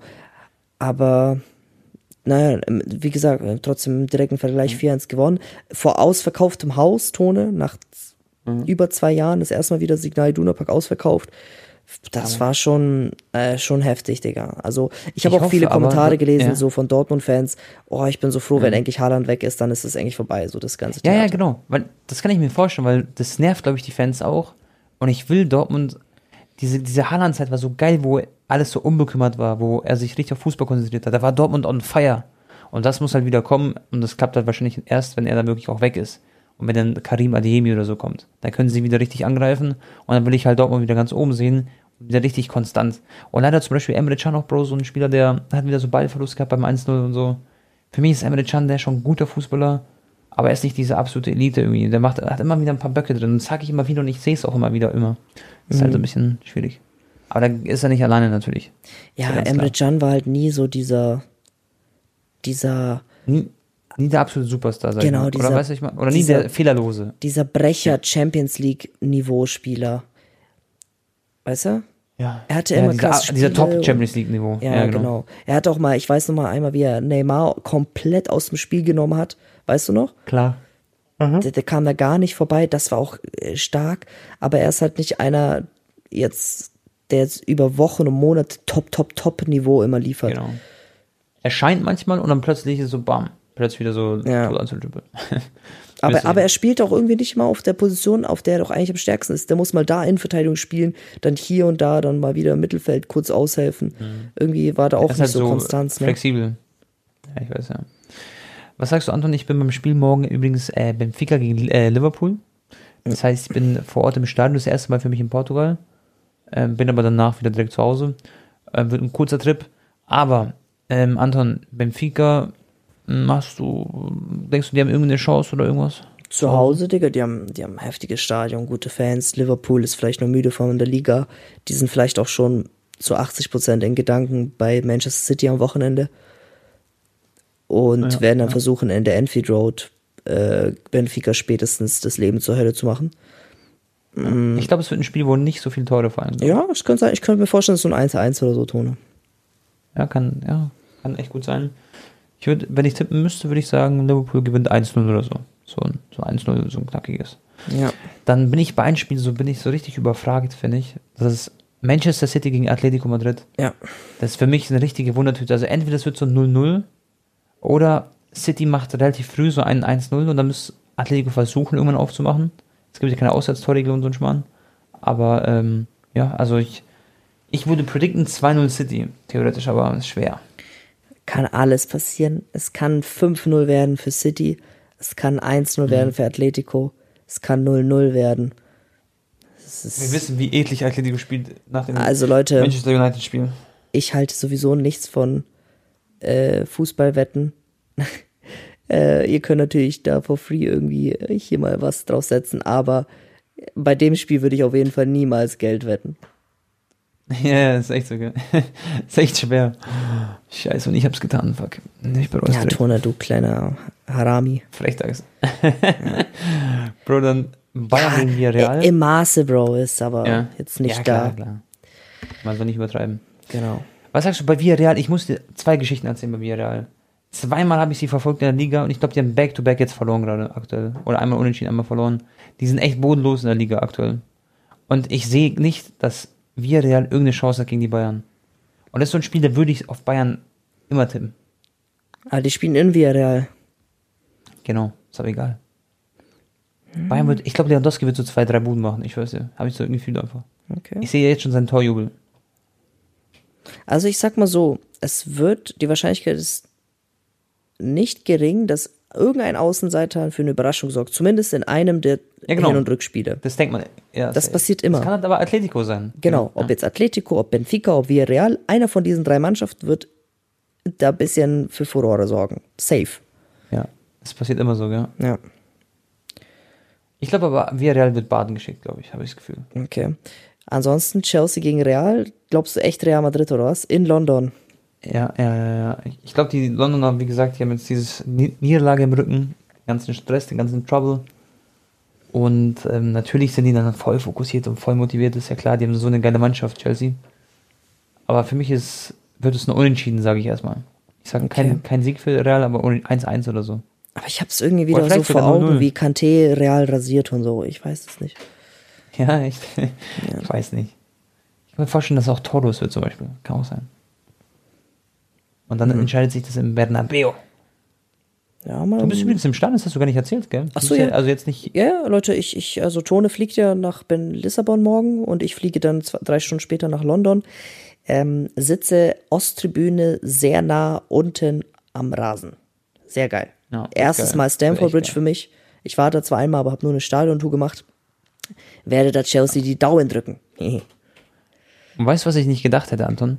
Dass ich mich mal so sehr für die Europa League interessiere. Und ich schwör's dir, ich habe, also erstmal, Pedri ist ein Zauberer, Leute. Der hat gegen Sevilla gezaubert. Er hat wirklich schon so einen Zauberstab in der Hand mit so einem Zauberhut. Und er ist einfach der Beste. Ich habe nicht umsonst ein Display von dem Mann geholt, weil ich muss sagen, ich bin ein Riesenfan von Pedri. Und ich bin nicht so ein Barca-Fan wie Anton. Das wisst ihr eh sowieso.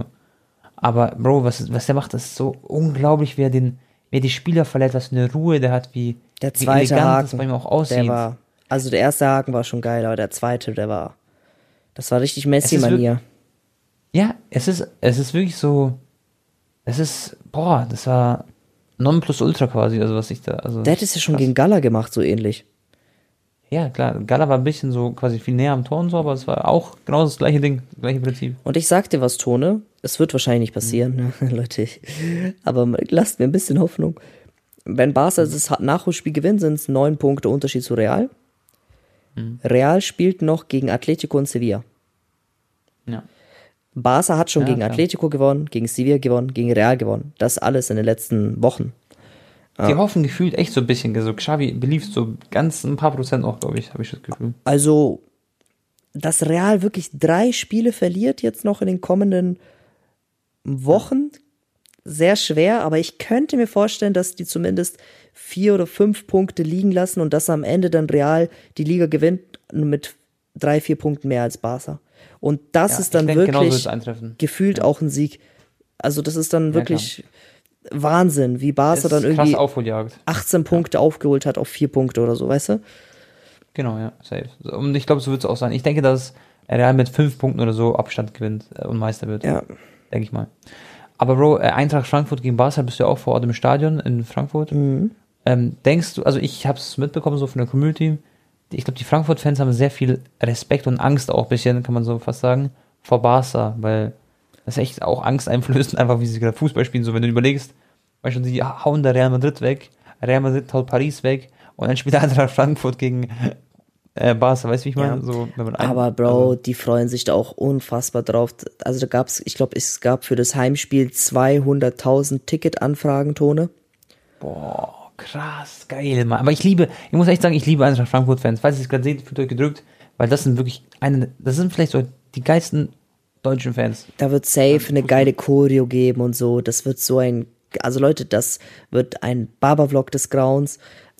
Sowas haben wir vielleicht einmal alle, weiß ich nicht, 20 Jahre, dass Barca gegen eine Mannschaft spielt, die nicht RB Leipzig, Dortmund, Leverkusen oder Bayern heißt oder so.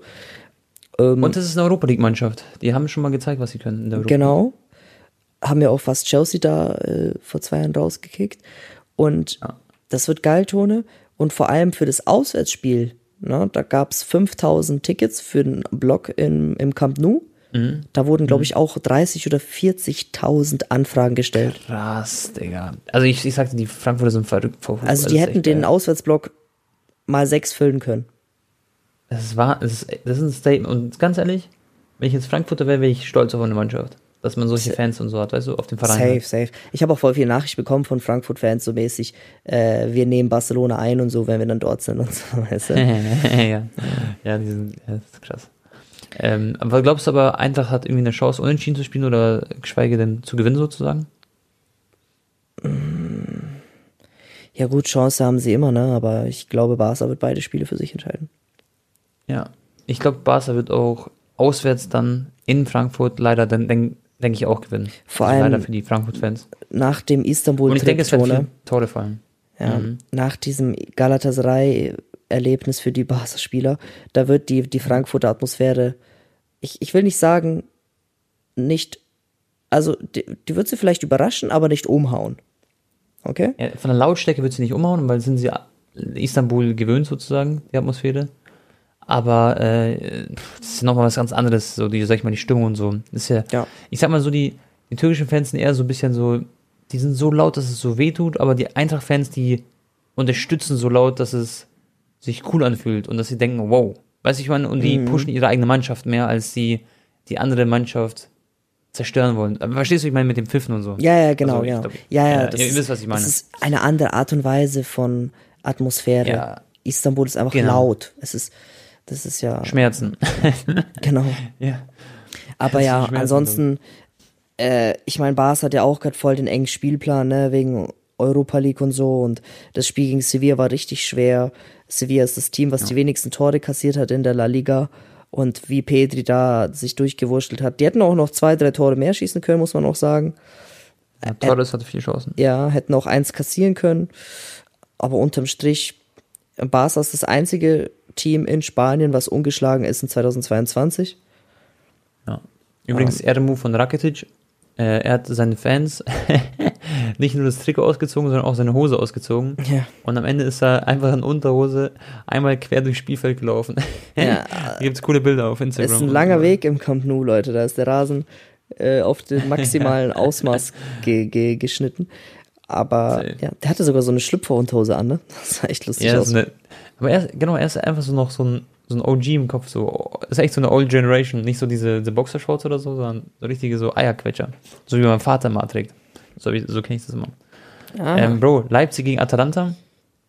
Für mich ist da Leipzig der absolute Favorit. So, was denkst du? Ja, ich glaube auch. Also Atalanta hat auch ein paar Spieler verloren, ne? In der Form des Lebens, ja. Nkunku ist super, wie viel Tor hat der? 17 Olmo oder so, ne? Der ist nach Lewandowski Zweiter in der Bundesliga, ne? Genau, und das ist unglaublich, was Nkunku macht, und dann die Olmo und alle Leimer und so, die sind so top drauf, Guardiol, Simasaku, ach Digga, ich will schon der Innenverteidiger. Also, ich glaube, Barca kann gegen Leipzig nur im Finale aufeinandertreffen. Wäre schon, wär ein cooles Finale. Wäre ein cooles Finale, ja. Und ja, dann haben wir noch West Ham Dior, das wird schwierig, wird spannend. Und Braga Rangers, da kann ich mich auch eher nur bedeckt halten. Ja. Da haben wir schon mal unsere Calls dazu gegeben. Anton, weil du gerade Nkunku noch erwähnt hast, ich habe auf meiner Liste auch stehen Nkunku Sommer? Da hat nämlich ein Zuschauer gefragt, wohin wird der wechseln? Irgendwo Premier League safe. Genau, du sagst Premier League, ja. Paris kommt nicht unbedingt in Frage, finde ich, gell? Also was heißt, ich sehe ihn eigentlich bei Paris, würde auch passen, so Franzose, bla bla. Auch damals bei Paris gespielt, aber es würde keinen Sinn machen, jetzt wieder zu Paris zurückzukehren, vor allem, wenn er sieht, wie das sich alles so entwickelt, und er ist einer der Top-Notch-Spieler, die es aktuell auf der Welt gibt, so wirklich, was das Interesse angeht, glaube ich, von großen Vereinen. Da gibt es nicht so viele, die noch krasser sind als er. Er ist quasi so der Bruno Fernandes, wo der noch bei... Oder frisch eigentlich bei Manchester United war, was die FIFA-Karten angeht. Weil, Bro, es gibt keine also er hat die meisten Spezialkarten im FIFA Ultimate Team aktuell dieses Jahr. Weil er immer performt, immer krass war. Ja. Und ja, Premier League sehe ich auch wahrscheinlich, ja. Bayern wäre eine Möglichkeit, aber zu teuer halt für die Bayern wahrscheinlich. Und ja, ich denke nicht, dass man da so viel zahlen wird für den, außer zum Beispiel Gnabry geht oder so. Da hätte man ein bisschen Budget frei und ein bisschen Geld vielleicht. Wäre aber ein starker Transfer für die Bayern. Das könnte ich mir irgendwie auch vorstellen, so Nkunku, wie er in der Allianz Arena aufläuft. Das wäre auch so, ja, eventuell auch dann so der Lewandowski-Nachfolger im Sinne von, er ist jetzt nicht 1:1 Lewandowski, ist auf gar keinen Fall. Ich habe eine kurze Frage. Glaubst du, Bayern wird mit Lewandowski verlängern oder nicht? Beziehungsweise sie wollen bestimmt verlängern, aber wird Lewandowski das machen? Ja. Ich sag ja. Ich sag, Lewandowski wird bleiben. Und das ist alles, was mit Barca dann in Verbindung ist, oder das ist alles Quatsch, glaube ich. Ich glaube es persönlich. Ich glaube schon, dass er so ein bisschen sauer ist, sozusagen, aber, oder ein bisschen zickig war, aber dass halt Bayern nicht früher an ihn herangetreten ist, wegen Vertragsverlängerung, aber ich glaube nicht, dass da irgendwas, nee. Ich glaube, der fühlt sich so wohl, Bro, ich weiß doch, wo er wohnt, also, klingt komisch, aber kennst du sein Haus? Er wohnt da mit seinem Vater so richtig eingebunkert in München, in einem schönen Park quasi, und ja, das, ich kann mir nicht vorstellen, Bro, dass das alles aufgibt so, und jetzt nach Barca zieht oder so, ich weiß nicht. Ich glaube, der fühlt sich hier schon sehr, sehr wohl und sehr heimisch. Ja, ich sag dir auch ehrlich, also klar, ich finde Lewandowski auch cool, der ist ein Top-Athlet, vorbildlicher Spieler in allen Aspekten, ob mental, ob Motivation, also alles einfach. Aber er ist halt auch jetzt schon 33, wird 34, glaube ich, demnächst. Und ich als Barca-Fan würde, entweder würde ich gar keinen Stürmer holen diesen Sommer, Oder ich würde halt nur auf Haaland gehen. Ja, weil wir sind eigentlich gut besetzt damit Aubameyang, Ferran Torres. Ich sag dir, der Belay bleibt ehrlich, wahrscheinlich wenn, Ja, aber Bro, wenn jetzt wirklich, also ganz realistisch, wenn jetzt Lewandowski einen 2-Jahres-Vertrag unterschreiben würde, nur als Beispiel, dann wäre das aus meiner Sicht der absolute Jackpot für Barca, weil das wäre eine Mannschaft, Bro, ohne Spaß, mit Lewandowski, die dann um die Champions League mitspielt. Das ist einfach Fakt, weil die haben das Beste, mit eines der besten Mittelfelds, so, finde ich, aktuell, mit Frankie, mit Gavi, mit Pedri und mit Busquets. Dann haben sie eine richtig starke Abwehr mit Araujo, der sich zu einem der besten Innenverteidiger entwickelt, gefühlt der Welt. Und Christensen kommt. Ja, genau, Christensen. Also dann sind sie eine Mannschaft, die Top 3, Top 4 Champions League-Favoriten. Ja, gebe ich dir recht. Und aber Bayern würde Lewandowski nicht unter 50, 60 Mio gehen lassen. Lewandowski würde Minimum das Gleiche verdienen wollen wie bei Bayern. Minimum. Mhm. Mhm. Wie soll Barca das stemmen? Das wäre unnormal der komplizierte Transfer vom Gehaltsgefüge. Ja, das wird doch nicht passieren, glaube ich, genau. Und die Verlängerungen sind gerade auch noch sind gerade nicht so easy mit Gavi und Araujo, ne? Und dann holen sie auf einmal Lewandowski, der seine 15 netto wahrscheinlich dann verdienen will oder 12 netto, wie auch immer. Ja. Boah, ich weiß nicht, Tone, das ist keine Ahnung. Wahrscheinlich schwierig. Wobei, Barca hat jetzt auch das mit Spotify endgültig offiziell verkündet, ne? Mhm. Ja. Ich weiß nicht. Aber ich glaube, Lewandowski wird, wie gesagt, glaube ich, bei Bayern bleiben. Da bin ich mir fast sicher. Ja, aber ich glaube, diese Sommertransferphase wird richtig spannend und unabhängig von Ronaldo und Messi, so, ich finde, die sind gar nicht mehr so, die sind einfach nicht mehr das Spannendste in der Transferphase, weißt du, ich meine, es wird viel mehr Hype geben, wo geht Haaland, Mbappé, Nkunku und Lewandowski zum Beispiel hin, als wohin wechselt ein Messi und ein Ronaldo, weil der nächste Schritt für die ist wahrscheinlich eher Richtung MLS und sowas, weißt du, ich meine, so, die Richtung so. Also Messi wird sowieso bleiben, Digga, zu 95%, Ronaldo wird wahrscheinlich wechseln im Sommer, ja. Aber das weiß ich nicht wohin, keine Ahnung, das wird echt spannend. Als ob ich kann mir halt nicht vorstellen, dass er bei Manchester United bleibt und einfach so in der Europa League mitkickt. Ich glaube nicht. Ja, ich glaube auch nicht. Ich glaube dann, keine Ahnung, dann geht er vielleicht nach MLS, USA oder so, oder, ja. Seine Mutter hat doch gesagt, dass er irgendwann ein Sporting spielen wird, da weiß ich aber auch nicht, ob das jetzt so, ob das nur ihr Wunsch ist quasi. Meine Mutter wollte immer, dass ich Pilot werde. Jetzt sitze ich hier und nehme Podcast auf und Fußballvideos, FIFA-Videos. Die wollte, dass ich Pilot werde, Bro. Das war's echt komplett. Hätte ich mir aber nicht vorstellen können mit dieser Lufthansa-Krawatte. Ja, das wäre schon cool eigentlich, ja, aber ja. Anton, dann gab es noch eine Frage. Also erstmal übrigens, was man noch sagen kann, zweite Bundesliga, damit man da auch mal ein paar Worte drüber gesagt hat. Erstmal, wie krass ist Schalke gerade in Form? Und wie spannend ist bei der zweiten Bundesliga? 4 Mannschaften, Bremen, Darmstadt, St. Pauli, Schalke. Alle kämpfen um Aufstieg. Gefühlt auch noch Nürnberg so ein bisschen dabei. Wird echt ein krasser Endspurt. So. Und da bin ich echt gespannt. Da werden auf jeden Fall ein paar Teams brechen, weil 2 von den 5 kommen halt am Ende dann in die erste Liga und eine in die Relegation. Aber wird echt cool, glaube ich, nochmal der Endspurt auch da. Sehr, sehr spannend, Leute. Da könnt ihr auch die letzten Spiele eigentlich verfolgen, weil es sind noch 6 Spiele, 6 Spieltage. Bro, ein Zuschauer, um das vielleicht zu beenden, den Podcast, weil wir sind nämlich schon ganz schön lange auf. Was macht ihr nach eurer YouTube-Karriere, wenn ihr dann ungefähr 40 Jahre alt seid? Also erstmal ganz süß die Nachricht, weil er meint, dass wir bis 40 noch YouTube-Videos machen. Es wäre schon cool. Ich kann es aber heute, also ich kann es nicht sagen, ob man bis 40 Videos macht, weiß ich nicht. Es wäre auf jeden Fall ein Träumchen, wenn das klappt. Ja, Anton, was glaubst du, machst du nach deiner YouTube-Karriere? Also wenn du jetzt Monte fragst, was er nach seiner YouTube-Karriere mit 40 macht, das ist realistisch. Monte ist jetzt, er wird jetzt 34 dieses Jahr oder ist schon 34. Ja. Wir sind beide 25. Das heißt, er müsste nur noch 6 Jahre durchhalten. Und bei mir, Bro, würde das heißen noch 15 Jahre und ich habe mit 16 angefangen. Das heißt, ich würde, wenn ich mit 40 noch YouTube machen würde, würde ich seit 24 Jahren YouTube-Videos drehen. Schon Wahnsinn. Digga, stell dir vor, mit 40 erstmal Bettsprung. Ja. Ja, Digga, erstmal Bettsprung, Freunde. Und heute haben wir Klassiko.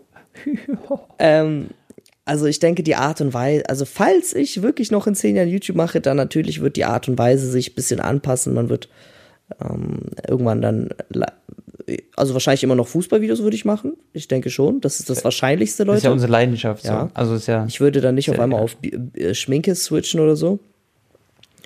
Ja, aber wahrscheinlich würde ich dann, sage ich mal, ich will nicht sagen seriöser, aber ich denke nicht, dass ich dann immer noch da meinen Bettsprung mache und so. Das soll nicht heißen, dass ich... Wenn ich mir deinen Vater anschaue, ich finde, dein Vater ist aber auch so ein der ist jung geblieben. Älter. Ja. Genau, dein Vater ist so ein bisschen jung geblieben, so im Kopf. Ja. Also nicht böse gemeint, sondern eher positiv gemeint. Der ist so noch so ein spritziger, lustiger Kerl, weißt du? Ja, ja, Bro, der ist richtig spritzig. Ah ja. Ja. Na Gott, Digga, da könnte ich auch so ein paar Sachen erzählen. Aber Digga, weißt du, was lustig ist? Mein Vater ist das Gegenteil so. Mein Vater ist so richtig, Freunde, wenn ihr den seht, der ist so voll der Autoritäre, voll der... So, den guckt man an und man weiß, okay, der ist so, der hat so eine Chefposition irgendwo, weißt du, der ist halt ein Restaurant und so eine Halle. Mhm. Aber der ist so voll der Strenge und ich weiß nicht, ob ich... Mein Vater ist ein kleiner Komiker, aber der kann auch seriös sein, wenn er möchte. Ja. Ja, ich bin gespannt, also... Ich könnte halt mir vorstellen, dass ich dann irgendwie so eher, keine Ahnung, irgendwie immer noch so Stadionvideos mache oder sehr viel mit Fußballern, aber dann halt, sag ich mal, eher so aus... journalistischer Sicht, weißt du? Ja, ja, wahrscheinlich. So ein bisschen seriöser, ja, genau, ja. Dass ich da immer meine Termine so wahrnehme oder was weiß ich was. Aber you never know, Tone, auf einmal... Man weiß es gar nicht. Ja, also das, so wie ich jetzt, es machte so viel Spaß, ich denke auf jeden Fall, dass ich noch ein paar Jahre so weitermachen werde. Aber stell dir vor, ich bin dann 29 und dann kommt auf einmal das krasseste Call of Duty raus und auf einmal lege ich ein Comeback hin und mache wieder Gaming, ein paar Jahre. Ja, klar. Ja, man weiß nie. Man weiß echt... Kann auch sein, dass zum Beispiel Leute Prime Video plötzlich irgendwann sagt, wenn wir 5 Jahre noch älter möchtest sind, du Field Reporter werden? Genau, dann sind wir plötzlich bei Prime Video und stehen neben Gomez und was weiß ich, machen da irgendwas oder ich persönlich kann wirklich nicht sagen, ich denke auch gar nicht drüber nach, was in 10 Jahren ist, weil ich bin mit der Situation bis jetzt sehr zufrieden. Ja. Ich versuche das Beste auch draus zu machen, das heißt, auch das, was ich verdiene zum Beispiel, schmeiße ich nicht weg, sondern ich versuche zu investieren und so.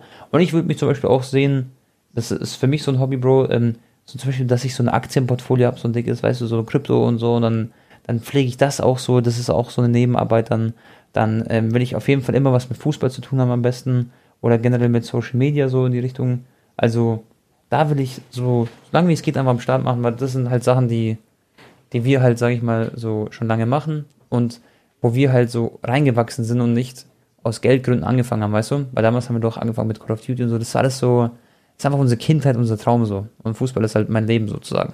Deswegen, ja, mal gucken, was da so geht. Ich denke, da würden sich einige Wege öffnen, auch nach YouTube quasi, wenn es irgendwann mal vorbei sein sollte. Ich könnte mir zum Beispiel vorstellen, sowas wie Doppelpass zu haben. Oder machen. Ja. Mit 40.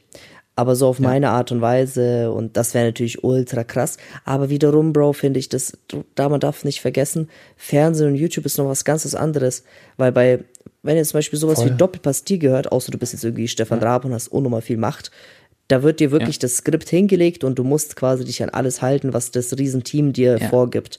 Du hast nicht diese Freiheit wie bei YouTube. Ich weiß, aber die Leute merken ja selber gerade, ich meine schon mal Trimix-Kampf und so, die merken, dass diese YouTube-Welt ist viel größer, als sie vielleicht auch gedacht haben, so quasi. Und ich kann mir vorstellen, dass irgendwann das auch viel entspannter sein wird, auch das Fernsehen sozusagen. Oder zumindest selbst, wenn es nicht sein wird, dann scheiß aufs Fernsehen, dann wird halt Doppelpass einfach, also quasi in Anführungszeichen Doppelpass, das, was du dann zum Beispiel machen könntest, dann wird es halt woanders stattfinden und dann wird es viel mehr Hype haben, noch viel mehr Leute werden es da schauen und noch viel mehr werden es feiern, weil es halt viel natürlicher ist und nicht so dieser Stock im Arsch und so. Und du weißt, was ich meine. Mm-mm. Also, das wird alles sich auch so ein bisschen in die Richtung verändern, so wie wir das auch so quasi leben gerade aktuell. Noch viel, viel mehr. Schau mal vor, die ganzen Kinder, die jetzt gerade aufwachsen, die ganzen Jugendlichen auch. Die werden, Bruder, keiner schaut Fernseher aktuell von den Jugendlichen. Die schauen alle YouTube-Videos, die schauen alle so Fortnite und FIFA und Fußball-Vlogs, weißt du? Ja. Das ist so die Generation so, da ist niemand mehr am Fernseher gefühlt so. Ja, sowieso, aber das auch schon seit Jahren, aber es wird ja immer mehr. Ne? Genau. Und schau mal vor, die sind dann in 20 Jahren 20 Jahre älter, verstehst du? Und die schauen dann auch nicht die ganze Zeit nur Fernsehen, sondern die schauen dann Netflix und das und das. Und ja. Die schauen dann durch ihre VR-Brille durch und schauen das Fußballspiel durch die VR-Brille und das wird dann so aufgenommen im Fernsehen, dass man quasi mitten im Stadion auch mitsitzt. Ja, das wird auch krass, gell? Das wird safe. Wenn ich an sowas denke, das ist so, ja, Mann. Es gibt dann ich hoffe, irgendwann. Bro, es gibt dann Plätze, so eine ganze Tribüne, da sind nur Kameras aufgestellt oder was weiß ich was. Und da kannst du dann ein Ticket kaufen und dann schaust du quasi von zu Hause aus durch deine Brille durch, aber live das Spiel. Ja, Mann. Oh, ja. Aber das ist irgendwie auch gruselig. Ich finde es eigentlich auch nicht geil, genau. Diese VR-Brillen-Geschichte und so. Aber ich hoffe, es gibt irgendwann so einen Chip, Bro, wo wir so richtig alt werden können. Weil ich will nicht so mit 60 oder 70 oder 80 oder so schon weg sein, sondern am liebsten will ich so 200, 300 Jahre alt werden. Damit ich will ewiges Leben. Wenn es sein muss, werde ich ein Vampir. Nein, ich will so richtig so viel noch miterleben, so mäßig. So, ich will, dass meine Messi-Karte, ich will miterleben, was sie in 100 Jahren kostet. Ja, aber Tone, Bro, wie wird die Menschheit aussehen in 100 Jahren? Gibt es uns überhaupt noch 100 Jahren? Es kann auch sein, dass wir komplett bläst sind und dass die nächste Generation komplett, also you never know, ne, mit hier Klimawandel und Kriegen und alles drum und dran. Ich weiß nicht, wie das Leben aussehen wird in 150 Jahren. Kann auch sein, dass es klar, kann alles passieren, also wir wissen es nicht. Naja. Auf jeden Fall, Klimawandel sieht nicht so gut aus, Leute, auch. Also, for real jetzt. Ist off-topic, aber dann muss man auch immer die Kurve kriegen. Aber ich bin auch schuld, weil ich habe auch M4 und tank da irgendwie Scheiße. Allein, was ich jetzt schon gesehen habe, Digga, bei Audi zum Beispiel, was für Modelle rauskommen in ein paar Jahren. Der Audi Skysphere, vielleicht ein paar Zuschauer vom Podcast kennen sich aus. Skysphere, Audi Grandsphere, das sind ja wirklich schon voll autonome Autos, du setzt dich rein, da ist gar kein Lenkrad mehr im Auto, Tone. Du ist wie ein Wohnzimmer quasi und dann drückst du auf den Knopf und da ist aber noch die Option, dann fährt das Lenkrad so aus dem Cockpit, geht so eine Tür auf und dann fährt das raus und dann hast du noch die Option, auch selber zu fahren, aber das ist dann halt erstmal noch der Übergang. Das irgendwo, und das ist in drei, Bro, und das Auto, es ist nicht irgendein komisches Konzept-Ding, das wird kommen, fast 1:1, wie das schon bei Daniel Abt, kennst du bestimmt, ne? Ja, der hat ein Video darüber gemacht. Ich hoffe, dass so ein Softwarefehler oder irgendeine Brücke oder so wird nicht berücksichtigt, weil sie neu ist oder so. Was weiß ich was, okay? Und dann fährst du plötzlich so eine Schlucht runter oder so. Da habe ich auch einfach so richtig Respekt vor. Ja. Ja, man kann sich's nicht vorstellen, aber allein in 10 Jahren wird schon so, was Autos und so angeht, wird echt abgefahren sein. Safe. Und jetzt überleg mal, wie es in 100 Jahren ist. Ciao, Leg. Ja, Digga. Klar. Ja, komplett. Da wird alles anders sein. Da will man vielleicht auch gar nicht mehr, also du weißt, was ich meine. Jeder hat dann vielleicht so einen Chip unter seinem Handgelenk. Ja, klar. Und du hast gar kein Bargeld mehr, keine EC-Karten. Du tust einfach nur deine Hand so dranhalten für kontaktloses Bezahlen.